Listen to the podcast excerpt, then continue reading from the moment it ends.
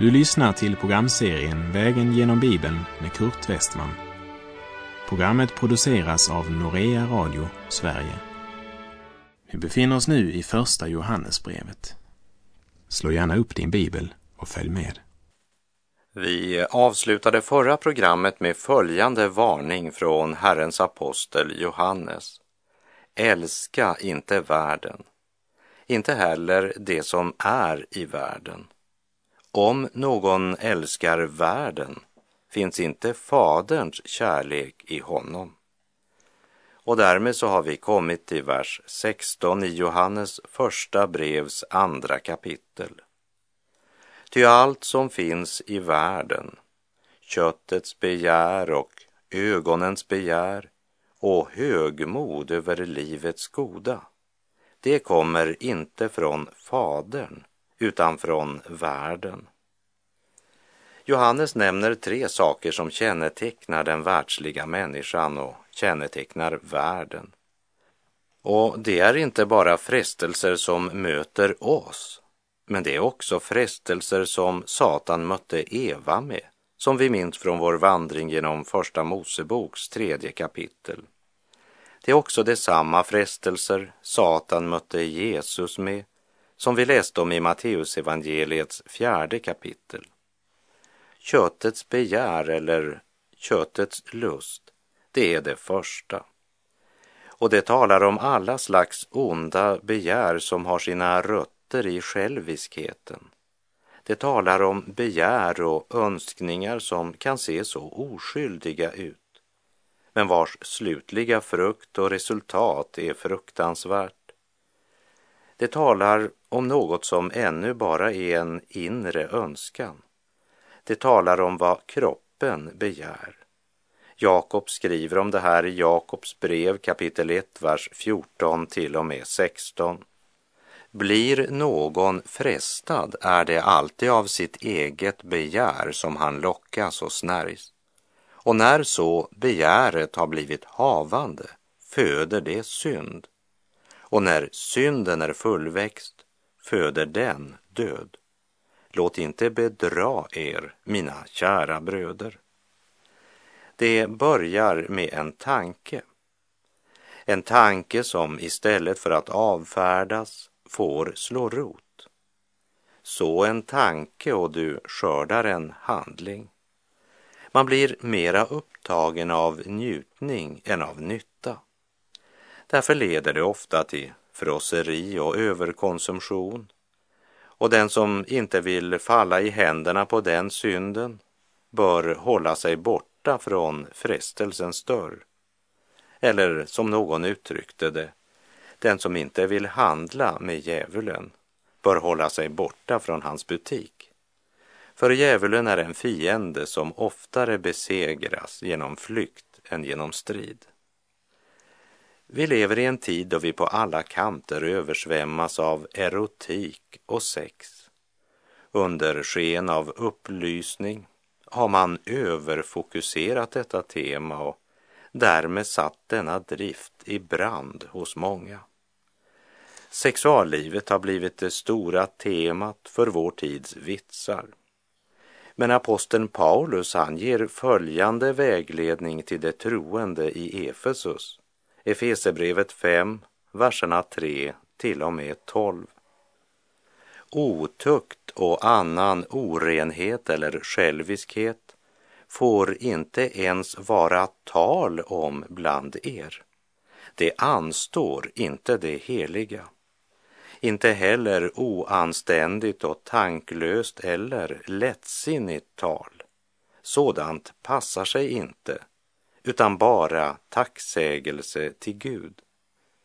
Ni vet ju mycket väl att ingen kan få del i Kristi och Guds rike om han är en otuktig eller oren eller självisk, alltså avgudadyrkare.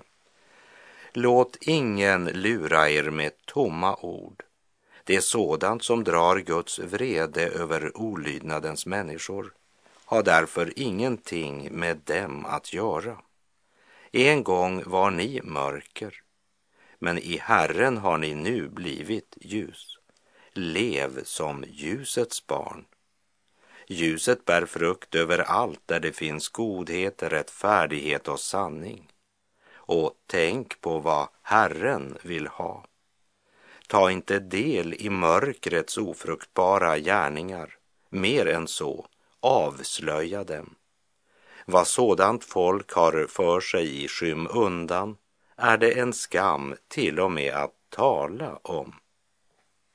Den fallna människan är mera upptagen av det som är lätt än av vad som är rätt. Medan Jesus i allt sökte Faderns vilja. Jag citerar Matteus 4, vers 2 och 3. När Jesus hade fastat i 40 dagar och 40 nätter blev han till sist hungrig. Då kom frestaren fram och sade till honom, om du är Guds son, så befall att de här stenarna blir bröd. Frestaren försökte ge sken av att han ville stadfästa sanningen. Bara hör vad han säger till Jesus. Är du Guds son? Det visste ju djävulen mycket väl att Jesus var Guds son. Och när Jesus hade varit utan mat så länge att det kändes som om att om han inte fick mat nu fort så skulle han inte överleva.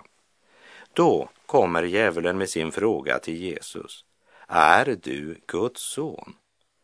Det han egentligen säger det är, om du var Guds son, tror du att du skulle ha det så som du nu har det?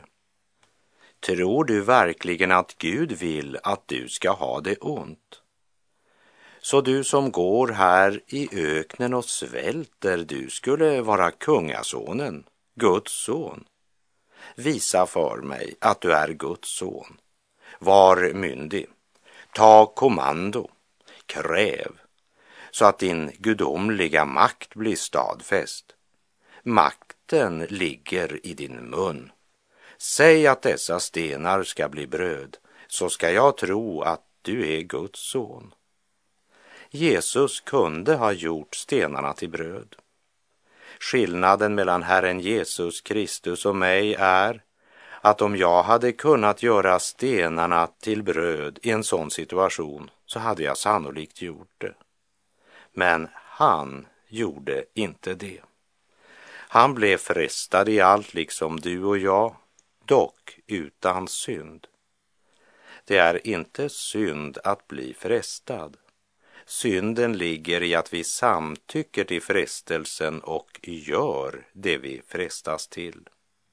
Kempis säger, den som har krut i sitt hjärta bör akta sig för frestelsens eld.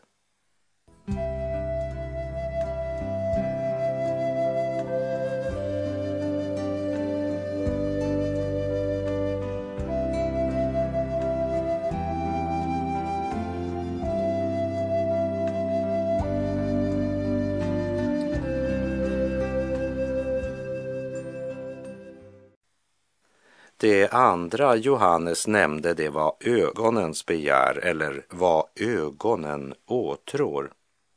Eva såg på det förbjudna trädet. Eva såg på frukten och den såg verkligen tilltalande ut. Här vill jag också påminna om att djävulen visade Jesus alla riken i världen. Det vill säga han lät Jesus få se och makten över världen och dess rikedom ser tilltalande ut. Det gör det. Och denna världen är i den ondes hand. Den gudlösa filosofin får allt större inflytande över världen. Och det ska komma en dag då Antikrist ska stå och härska och regera på djävulens premisser för en tid. Och den gudlösa människan Ja, hon är beredd att offra vad som helst för att uppnå ära, makt, berömmelse och rikedom. Idag handlar allt om pengar. Guds fruktan i förening med ett förnöjt sinne, det har i vår tid helt trängts undan av de nya avgudarna som heter image och design. Och människan är långt mera upptagen av att klä sig rätt rätt och ger rätt intryck än av hur det ser ut på insidan. Och det står i nära samband med det tredje Johannes nämner, högmod över livets goda. Högfärd och skryt, det kännetecknar vår tid mer än något annat. Eva såg att trädet var gott att äta av och en fröjd för ögat. Men hon visste att det var förbjudet att äta av dess frukt.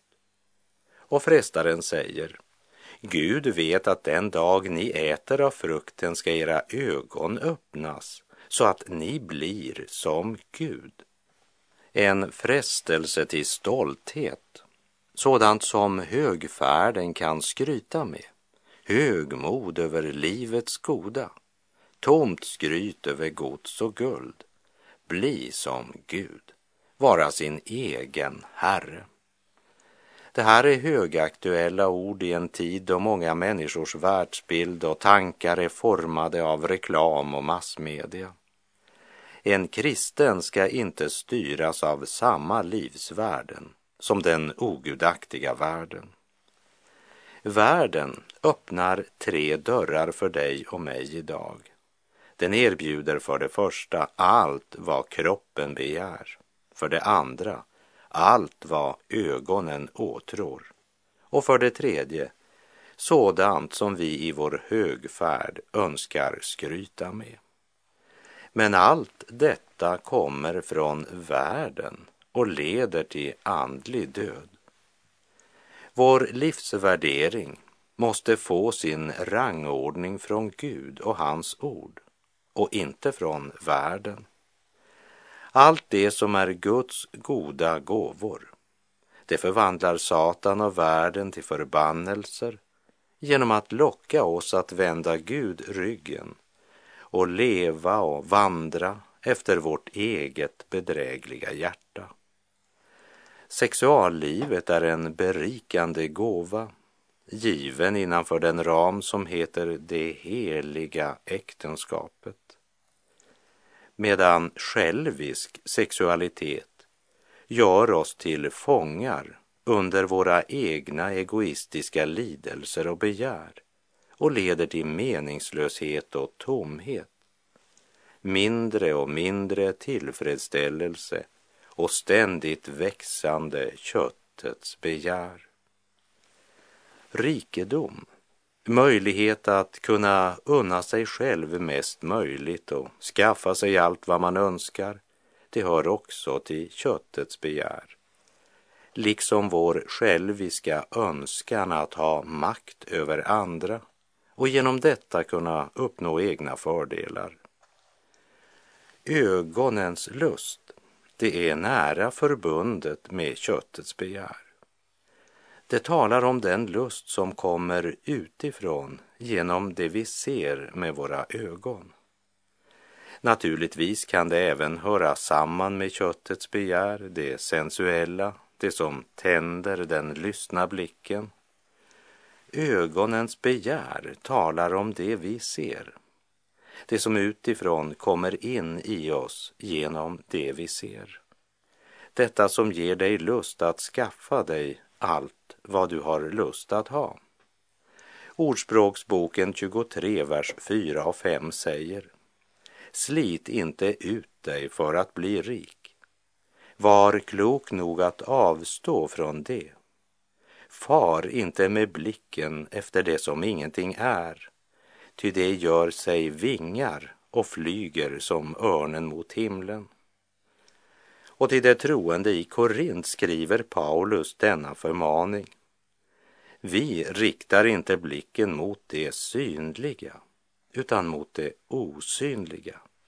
Ty det synliga är förgängligt, men det osynliga är evigt, skriver han i Andra Korinthierbrevet 4, vers 18.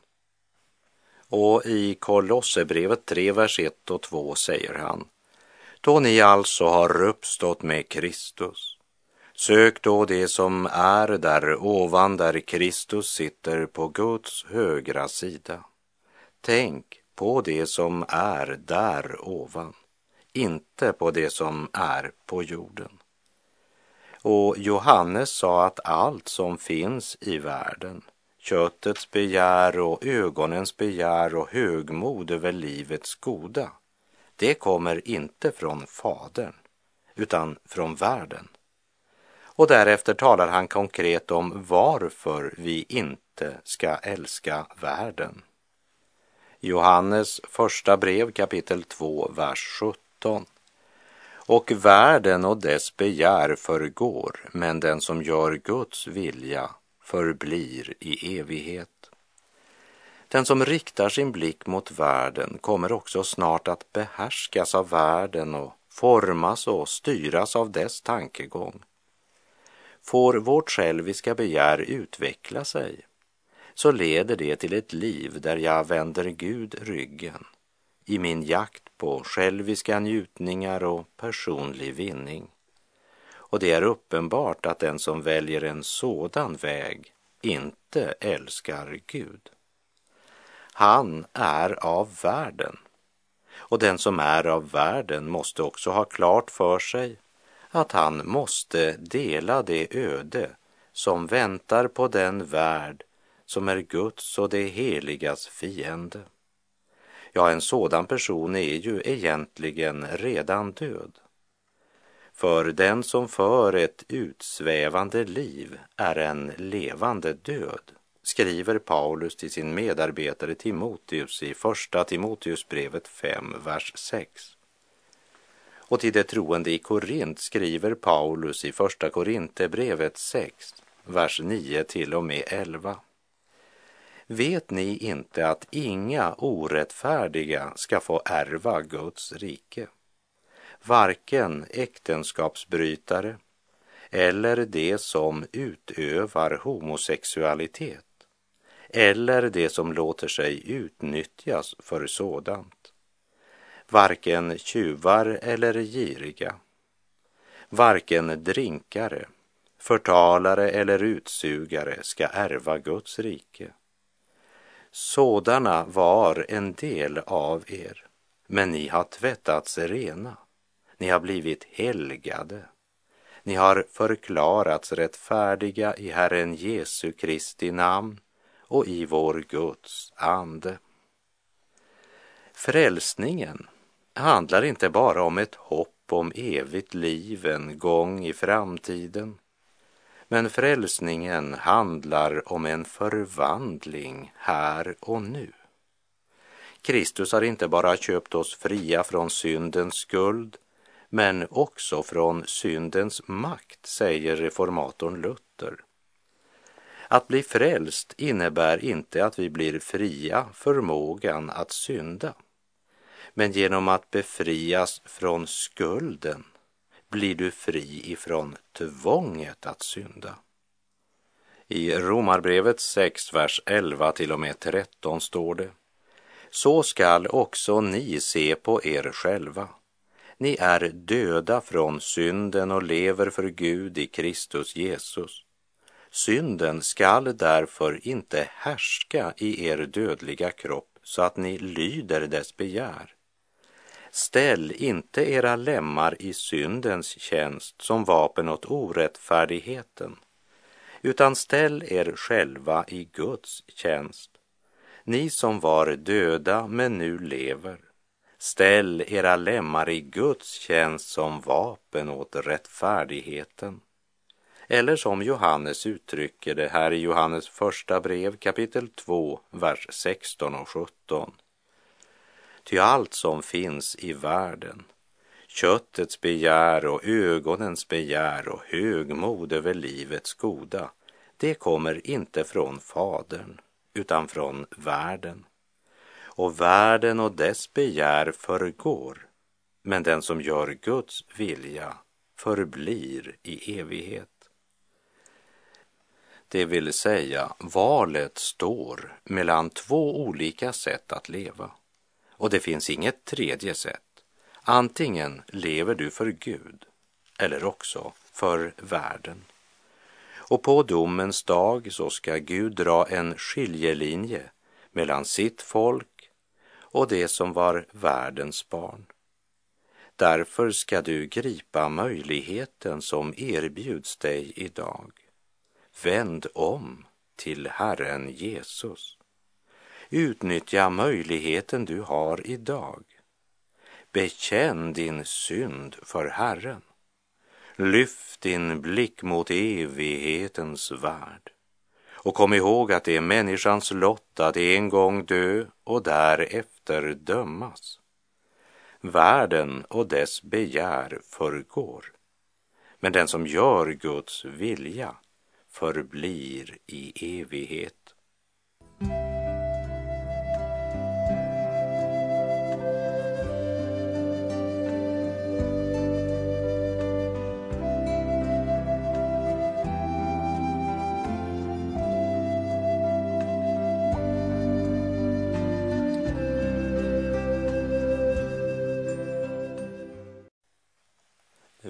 Läser Johannes första brev kapitel 2, vers 18.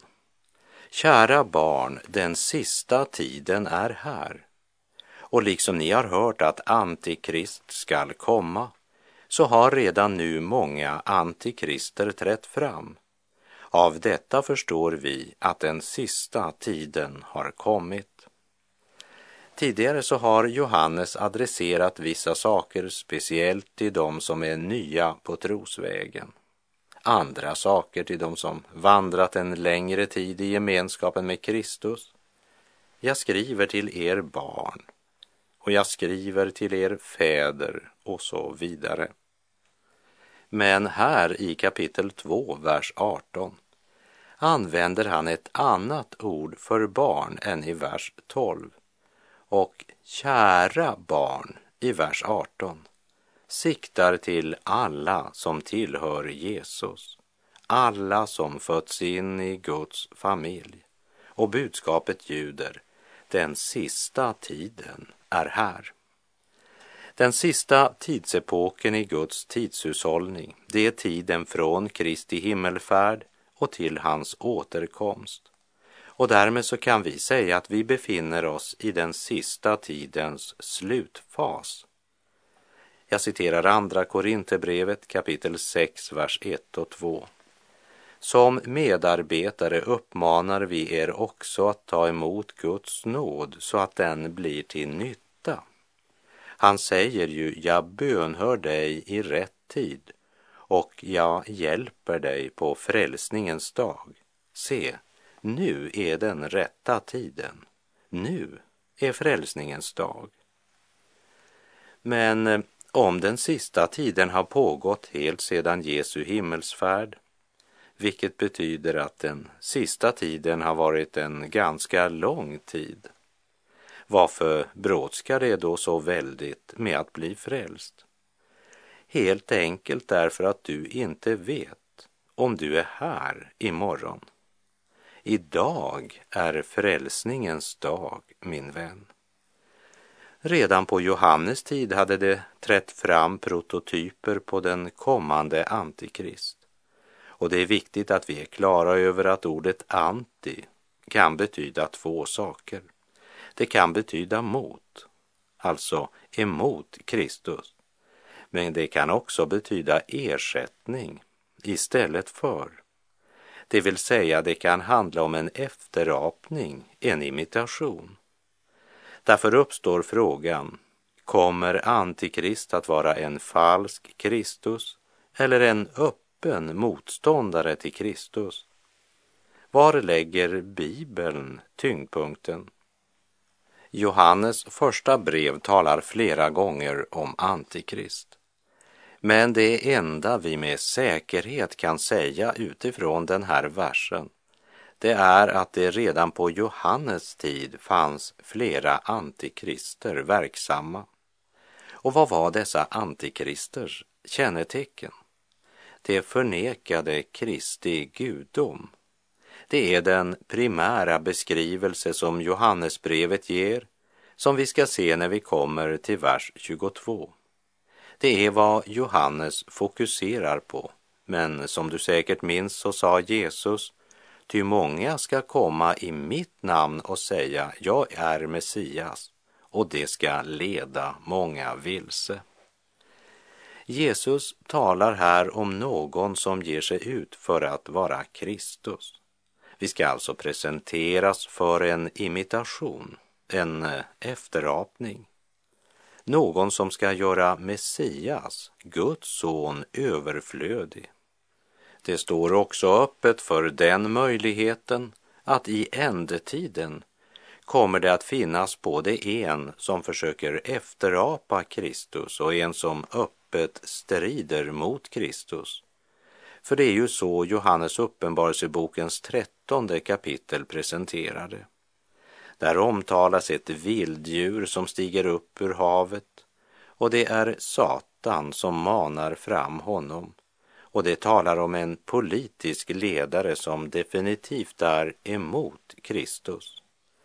Men sedan talar han om ett annat vilddjur som stiger upp ur jorden och som hade två horn som ett lamm, men talade som en drake och som får jorden och dess invånare att tillbe det första vilddjuret vars dödliga sår hade blivit läkt. Det handlar alltså också om stora tecken och under. Utan att jag med säkerhet hävdar att det är så, så är det mycket som talar för att den politiska ledaren ska träda fram från någon av de hedniska nationerna. Sannolikt från det område som tidigare utgjorde det romerska imperiet. Medan den religiöse ledaren kommer att träda fram från nationen Israel eftersom de aldrig skulle acceptera honom som sin Messias om han var av hednisk nationalitet. Så det handlar om två personer som tillsammans utgör Antikrist. De ska träda fram vid denna tidsålders avslutning och båda kan kallas för Antikrist. En mot Kristus och en istället för Kristus. Apostlarna hade fått den gudomliga uppgiften att förmedla Guds uppenbarelse. Den Jesus vi tror på och bekänner är den Jesus som Guds ord och apostlarna vittnar om och vi tror och vet att deras vittnesbörd är sant. Med det säger vi tack för den här gången på återhörande. Herren vare med dig. Må hans välsignelse vila över dig. Gud är god. Norea Radio Sverige understödjer radiomission på farsispråket. Här följer ett lyssnarbrev. Jag har suttit i fängelse i Iran i tio år. I fängelset hade jag gott om tid att studera det gamla testamentet, islam och Jesus. Jag kom till den slutsatsen att Jesus är svaret på våra problem. Radioprogrammen har sedan övertygat mig om att kristendomen är bättre än de andra, men jag har fortfarande en hel del frågor.